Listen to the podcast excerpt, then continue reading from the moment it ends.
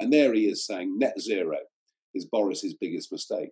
The day before that, the main leader column in the Daily Mail saying Boris has made a very big mistake on that.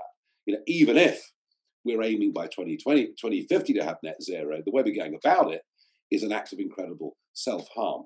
Uh, and so I see big shifts in opinions. I've even seen some opinion polls uh, move on this. So, no, I think there is a very big change. I think the concept of national interest is very much back on the agenda. I think we'll look back in years to come and say Brexit actually started this. Brexit made us think about things in a different way. And this current crisis has accelerated that trend. And I would add to that something else that's interesting. Hello and welcome to the Fortune and Freedom podcast, where Nigel Farage and Nickolai Hubble give you a unique take on what's really going on in the world of finance, investing, and politics. We hope you sit back and enjoy this episode. Hello and welcome to this week in review with Nigel Farage. Nigel, you're off on a secret mission later this week, so we're recording a bit earlier than usual, which means we won't be reviewing this week's news. We're talking about some more general issues. And the one I wanted to start with, because you've sort of got your, your finger on the pulse of the silent majority as I see it, I want to ask you about this recent outrageous commentary that's been coming from some of the, the big policymakers all around the world recently uh, the comments such as we should be eating lentils instead of meat to try and get around this, this inflation. We should be having shorter showers, according to Margrethe Vestager, the European Commissioner for Competition. And teenagers should be having shorter showers, shorter showers, she said, in order to stick it to Putin, uh, was her comment. And, and I think it was um, the uh, Lagarde, Christine Lagarde, the head of the ECB, saying uh, that people cared more about their jobs and the value of their of their savings, as though there was some sort of trade off. I just get the impression that the commentary that's coming from thought leaders in the media and, and politicians and, and people in, in you know, official places in government and the World Economic Forum, all these sorts of places, they're getting a bit ridiculous. And at some point, I'm assuming there'll be some sort of pushback. Well, look, I mean, if you want to stick it to Putin, um, have a chat with the Germans. And after all, they're funding the war. I mean, let's not mince our words about this. You know, you can limit what Russians have in their bank accounts in London so that Mr. Abramovich now can't pay his staff. They're not going to be too thrilled, are they?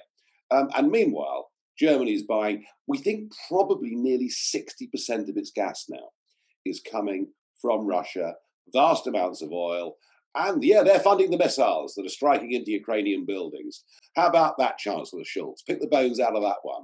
Um, so, look, a lot of this is utter nonsense. Uh, when it comes to eating lentils, having shorter showers, well, it's all, of course, because of the great new religion that has replaced God um, of alarmist climate change. All the while that the Chinese are still building the vastest uh, coal fired power stations you've ever seen. And between China and India, they're going to burn 4 billion tons of coal this year.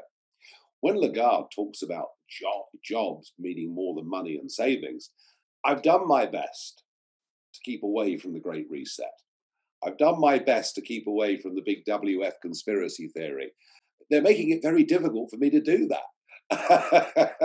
I, you know, I'm not quite fully there, um, but it is quite disturbing to hear this sort of thing.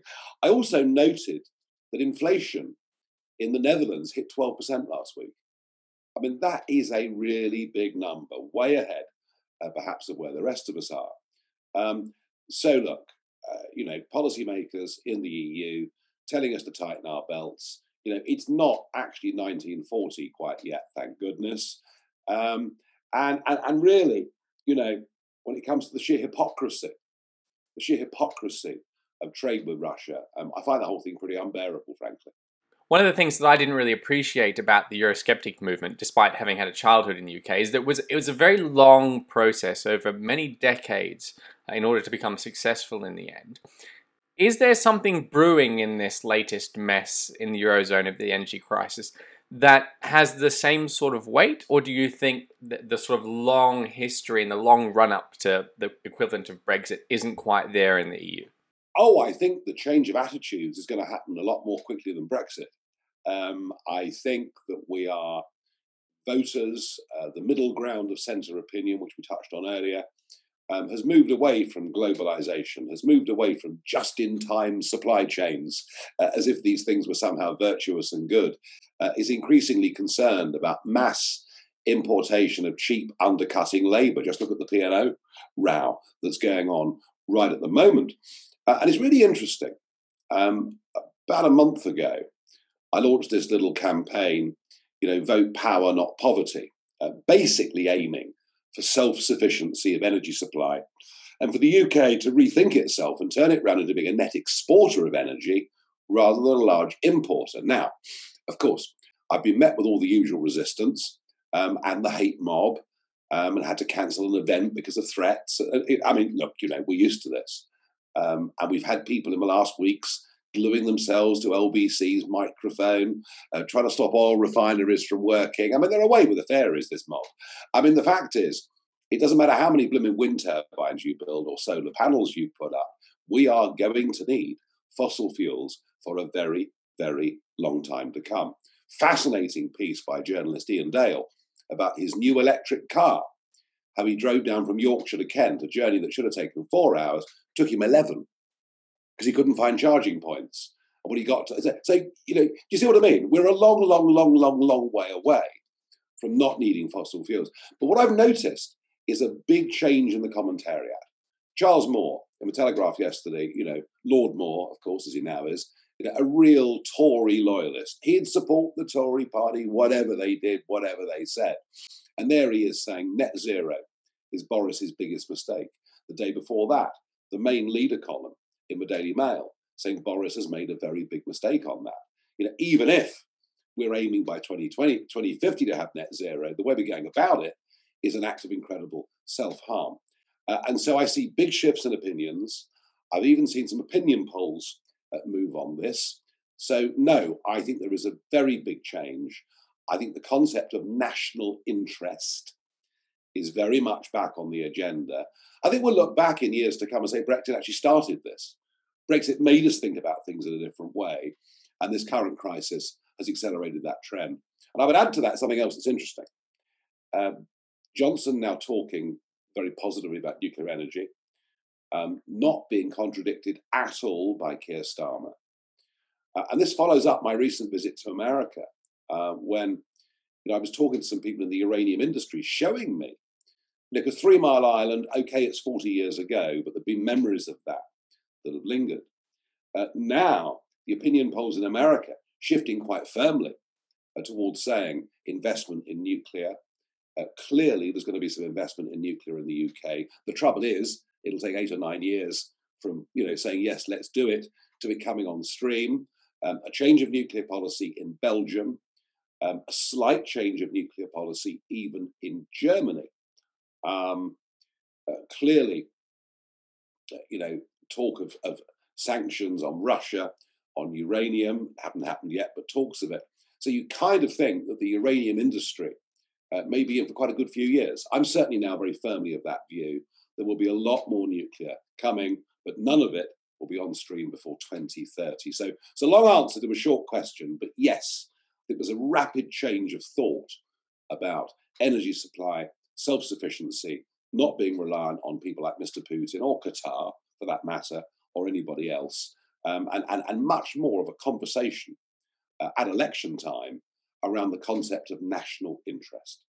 Yeah, you've answered a series of follow up questions there about the irony of, of, the Russian sanctions making people question our ability to achieve the net zero goals, and, and also just this issue of uh, the transition to nuclear. So, uh, the, the last question for you then is there is a, bit of a movement within the uranium industry, the uranium mining industry, to delay production until they have a lot of certainty when it comes to prices. In other words, they're not bringing their mines back online until they're able to sell the, the, the, uranium that those mines will produce at a much higher price than currently.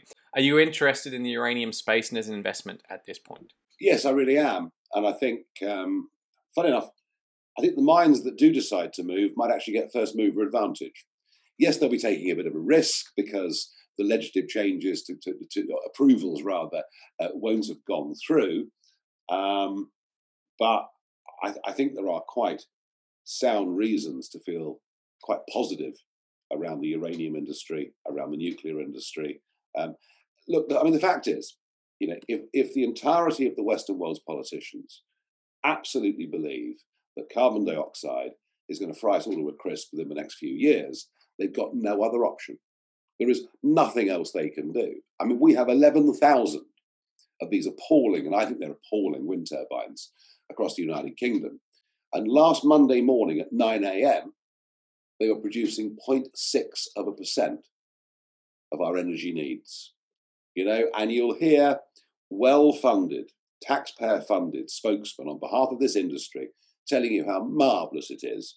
Uh, but the fact is, it can be highly ineffective when you get a big, big anticyclone over the United Kingdom or elsewhere.